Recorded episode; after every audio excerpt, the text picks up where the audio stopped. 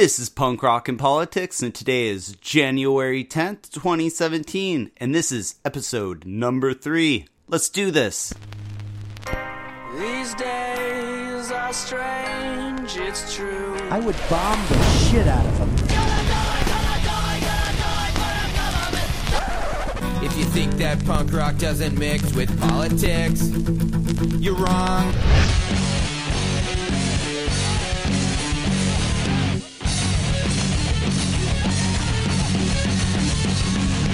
Welcome to Punk Rock and Politics. Today we're talking about Obama's farewell address and the American war machine. So let's get to the political mosh pit, but first, here's the news of the week. Here's what's making news.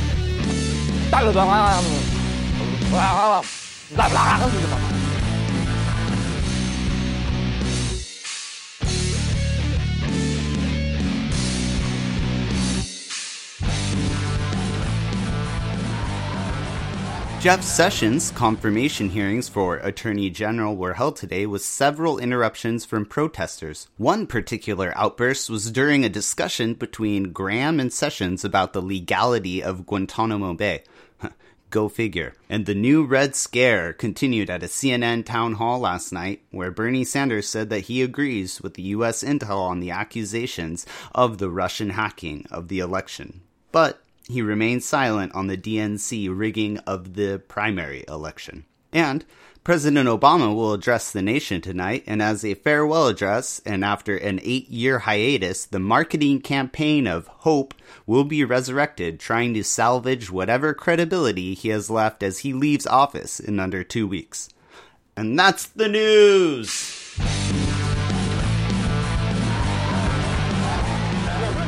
So today was Obama's farewell address to the nation.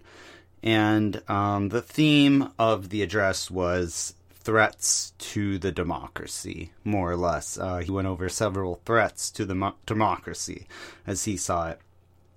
Um, and I just kind of wanted to go over his speech. I took some notes over a little bit of the highlights and kind of look over the past eight years. And after I heard the whole speech, I, I really thought, well, that was a great speech. Um, but it's only really a great speech if you take it out of the context of the last eight years and the things that he has done or has not done.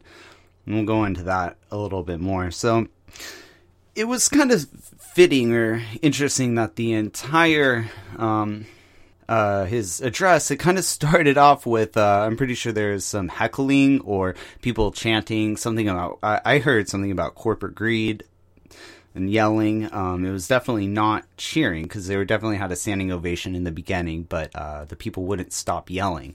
Um, and then other people started yelling back. So that was really interesting that it kind of started with that. And Obama just kept talking. He just kept talking over um, those those uh, yells, and it was it was quite loud because I heard it and went on for a little bit for the beginning part of the speech. So and uh, he made no break. He went right into it. Um, wanted to go over the recovery of 2008. Um, he talked about the auto industry and how he, he saved the auto industry. Uh, talked about the new jobs, um, killing bin Laden, uh, gay marriage being passed, and 20 million new people on the ACA are having health insurance. So, all those saying that, like it said, sounds great. Um, but then until you go and look into the actual the context of it, uh, the recovery 2008 yeah there definitely has been a recovery but it's been a weak recovery and mainly based off of the monetary uh, the federal reserve pumping their monetary policy of uh, the quantitative easing and just pumping free money into our economy also with the federal reserve having a low interest rate. It basically creates free money for the banks to loan out um, to anyone. So I'm, and also a lot of the jobs that were created or have been created since 2008 have been low income um, service industry jobs where we lost a lot of high end factory and construction jobs. Um, we lost those in 2008 so the jobs that we have recovered from versus the jobs that we've lost the pay disparity disparity is is isn't really close. That people, yeah, sure, they got a job, but they have to have two jobs now in order to uh, make a, the same income they were before 2008. Um, the auto industry, I mean, yeah, definitely, uh, that would have happened. Uh, George Bush was hinting at it at the end of 2008. Um, that he, I mean, he he was definitely putting money in there, but it was Obama who came in and actually was the one who bailed out the auto industry along with his stimulus package. So that he, I mean, it was really more just um, General Motors. I think Ford didn't get a bailout, and um, I'm pretty sure Chrysler got bought out. So really, when he says saves the auto industry, it's more well, you save GM definitely. So um, and then again, he said the new jobs, and that goes back to the the low wage jobs. Yes, we've added a lot of jobs since 2008, but they're they've been low wage. Um, so it's not really going to help the economy in the way that we need it to. Because sure, we're adding all these jobs, but they're not giving the people the money. And since we're a consumer-based economy, the consumers aren't having the money and the capital to actually be spending into the economy. Um, he claims, you know, said he killed Bin Laden.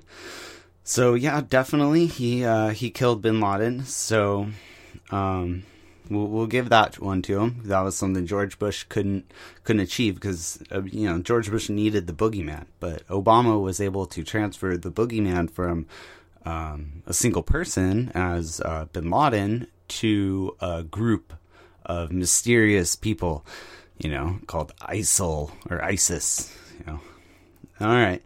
Gay marriage, um, definitely. That happened while he was in office. However, I don't know if uh, President Obama can really um, take any credit since it was the Supreme Court that passed um, gay marriage. But it definitely did happen under his watch. So, I mean, there you go. That's I, I we can give that to him. And then as far as the 20 million on the Affordable Care Act or Obamacare, well, how many of those people, those 20 million people, are mandated to be on it because they're going to get a fine if they don't, and they don't even want to be on the health insurance? Well, yeah, uh, I don't know. It's probably a, a big amount of those, or how many of those people are on it, but they're not even happy with what they're getting or happy with their plan. Or, okay, sure, maybe these 20 million are happy, but how many people have been um, kicked off their plan or lost their doctors or other problems from the ACA that it it doesn't offset. So yes, the ACA the ACA is better than whatever was what we had before. It, we had improvements, but it's still it's it's it's a it's a hell it's a Republican uh, program created by the Heritage Foundation, and Obama put that forward. Well, we're going to get more into that later. All right, so those were pretty much his, uh, the major lists of his accomplishments that he's that he put out. And oh, here, so he said he'll. This is what the ACA. He said he will publicly support a health insurance bill that would save more money than the ACA. So that's when I thought, well, when is President Obama going to publicly endorse universal health care? Because universal health care would save more money. If you cut the insurance companies out, the people who Obama basically partnered with to write the ACA, if you cut them out and cut the profit margin out, you have more money to actually provide care and to pay the doctors. So I'm wondering when Obama is going to come and support universal health care because universal health care or universal one payer, single payer system for a country is way more efficient and cost effective than the ACA. And I mean, at least that's not just a theory, that's proven by every other. Um, the other governments and the other countries that are actually running a single payer system. One thing I actually did really um, like and didn't expect him at all to say. He addressed automation and robots and technology and how it's going to wipe out middle class jobs um, that we just expect to be there. Specifically, I mean, he didn't say this, but he was definitely talking about driving jobs and all sorts of um, automation is going to eliminate jobs. So he said this is something we need to um, look out for. And I, I think that that's that was really um, out of the blue, but I definitely think that that was a very bold statement, and it's it's true, and it's something we do need to plan for. then he talked about race relations and how um, all parties, all races need to see it from the other uh, perspective. You know, again, it, it sounded great and um, it was put together as a great speech. He delivered it great. But it just, after looking at the past eight years, I suppose in race relations, you can't really hold Obama accountable because he definitely, you, you know, he, as much as Republicans or the right want to say he he made race relations worse, I don't think that's really the case. However, um, he did say that many people said once he was elected, now that he um, became president back in 2008, they were saying this that it's a post-racial world, and he was saying he said now that that was completely unrealistic, and it almost would have been better and had more um, substance if you would have said that back in 2009 and then so people wouldn't li- live in this bubble especially particularly the elite liberal class you know in those liberal cities they think oh it's a post-racial society and everything's wonderful and they just don't they don't understand um, they don't see it from other people's perspective. And that was one thing Obama said we need to do. And I definitely think um, that was a good point, and I commend him on that. That, that was good. And um, yeah, and then, but then.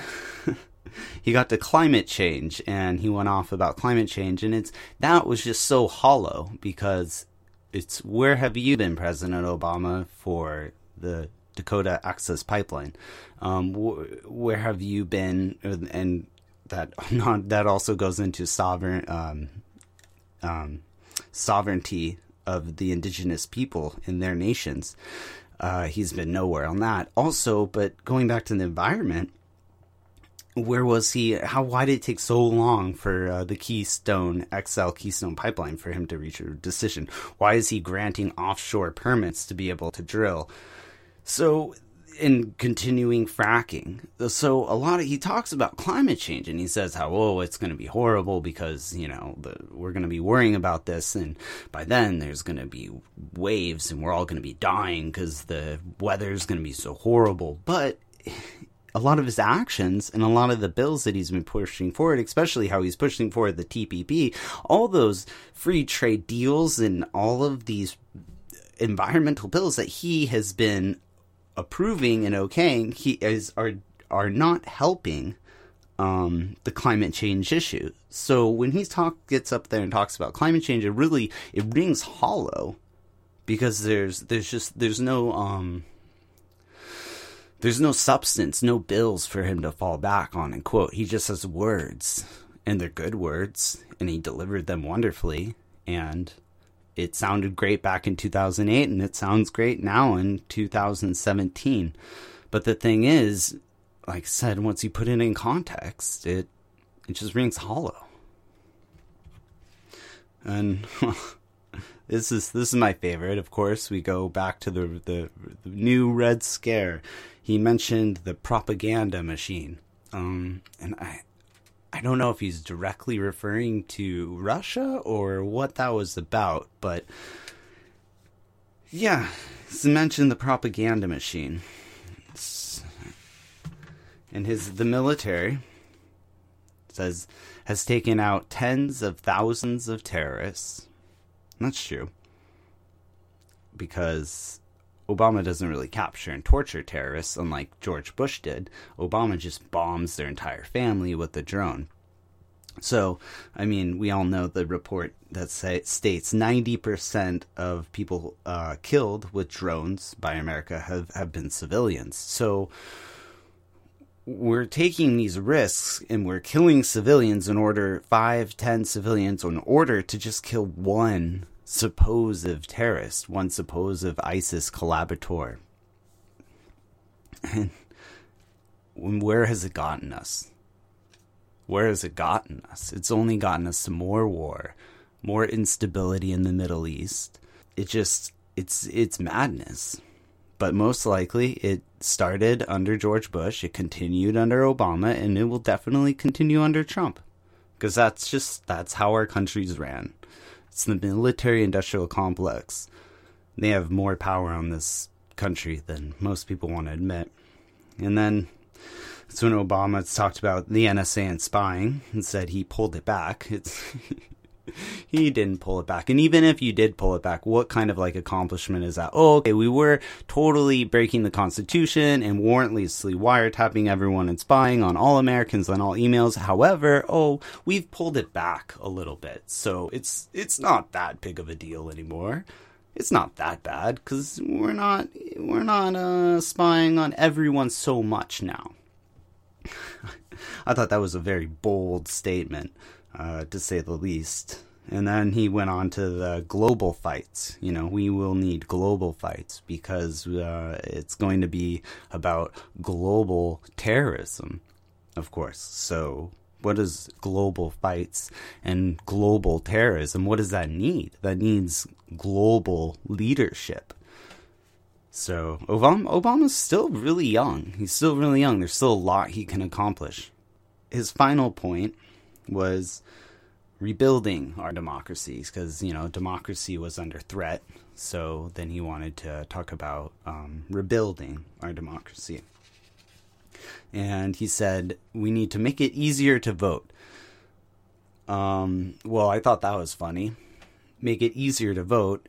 Where again, again, sounds great, and he delivered it wonderfully. But where was he in Arizona during the primaries when people were waiting in lines? Because they weren't able to vote because the the primary uh, election is so so confusing. And you have to uh, get in certain parties and it's either a closed primary. Also a lot of people were shifted off their uh, their voter registration or moved to new locations. So where was he? If he thinks it's so important for more people to vote where was he during that election? Where was he during the primary?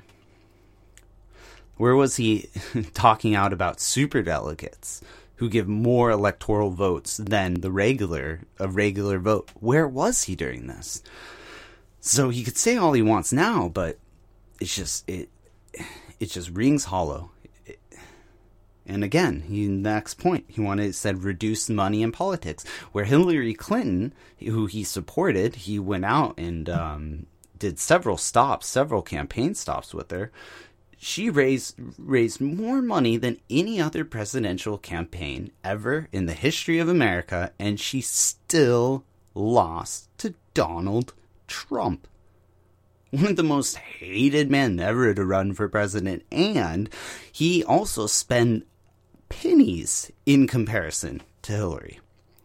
So Obama comes out just a few months later, after supporting Hillary, who got money from super PACs, she was collaborating with her super PAC. She was getting money from the Saudis, getting the most money ever raised in the history of American politics to run for president. And now he's saying, "Oh, we need to get money out of out of out of politics."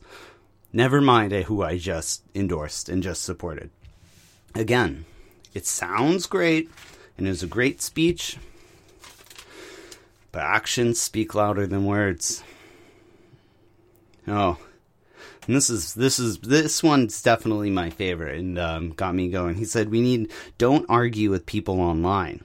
You need to go out and talk to them in person." So, okay, here's the thing: we know Hillary Clinton paid. She bought and paid for 2 million Twitter followers. We also know that Correct the Record, uh, Super PAC by David Brock, was actually paying for people to go online and troll Bernie Sanders and Trump supporters. So we know this. So we know that Hillary Clinton online supporters are fake. So if her online supporters are fake, how can I go into the real world and talk to them? Especially when I'm driving around in um, Southern California, blue Southern California, and I see more Bernie and Trump signs, uh, 10 times more than I see Hillary signs and Hillary bumper stickers during the election.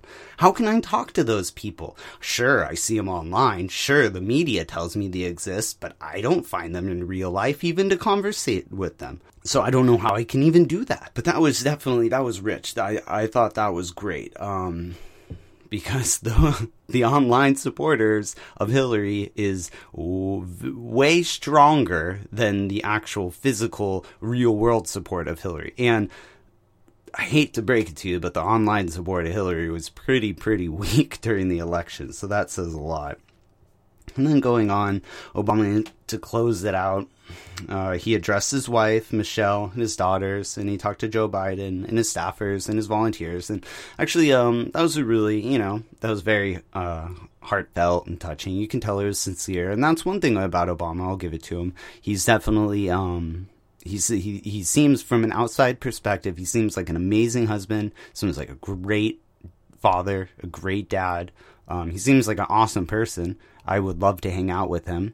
I mean, I wouldn't mind hanging out with George Bush either, but that would be different reasons. That would be just to laugh and get drunk, probably, with George Bush. But with Obama, I would actually want to hang out, sit down with him, and talk with him because he definitely seems like a very intelligent, articulate, smart man. And that's why I think so many people had so much writing on him. They had so much dedicated. They heard hope and change. And yes, we can. And we just had this bank collapse this bank failure and we saw yes we can we could change we could fix this and we people used obama kind of as like a political rorschach test and they saw what they wanted in him and they projected their hopes and their dreams and what they wanted to change. And then once he came in and that didn't really happen it pretty much let a lot of people down.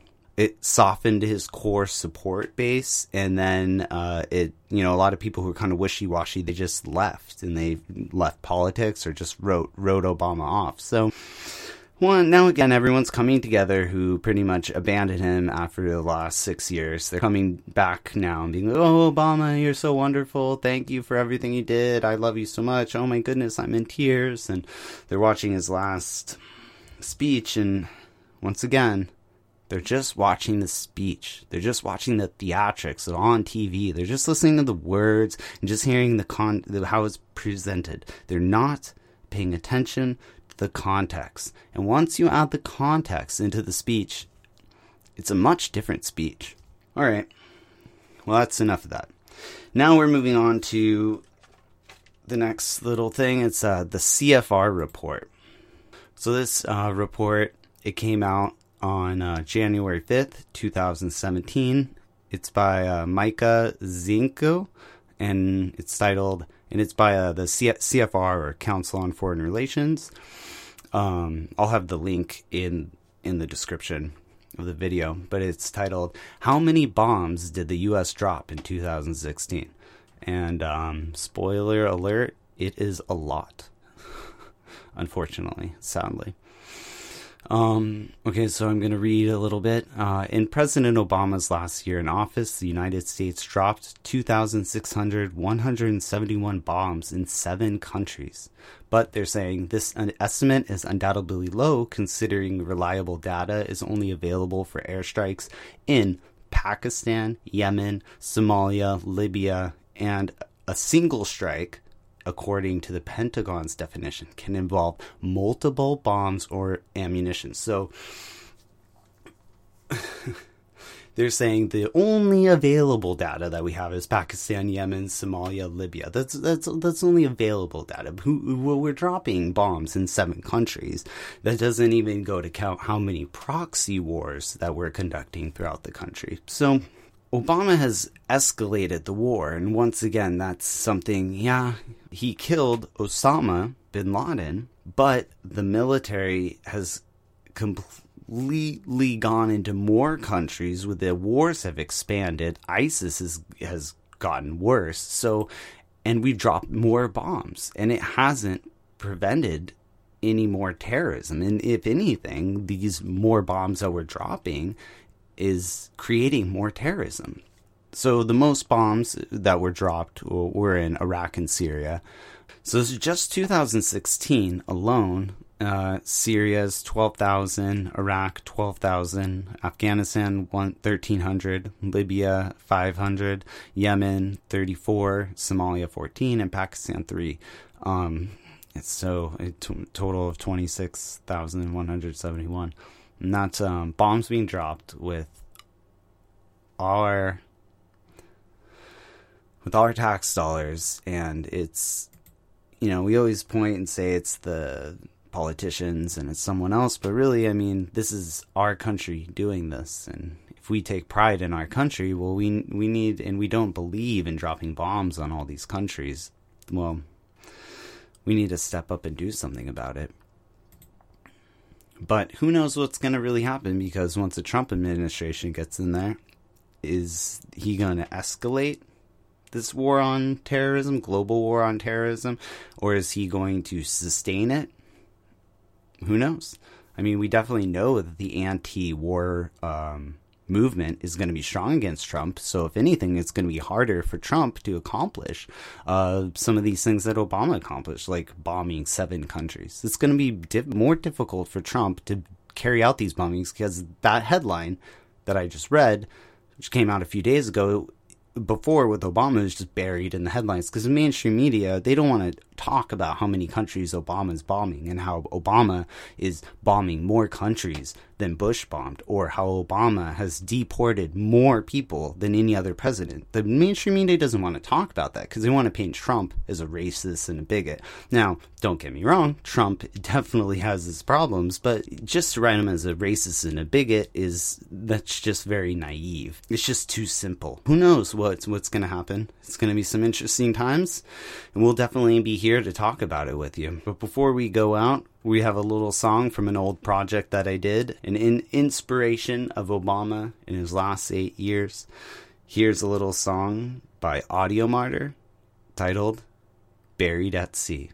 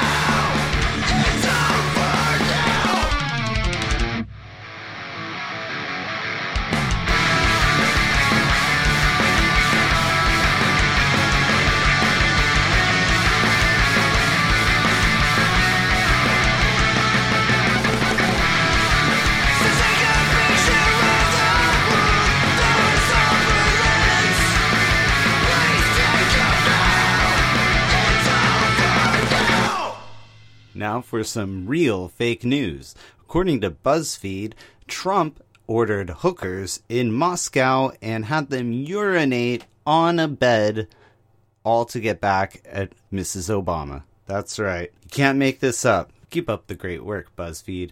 And if you enjoyed the show and information brought to you, please like and share the video. Thanks, and we'll see you next time. And rock on, political junkies.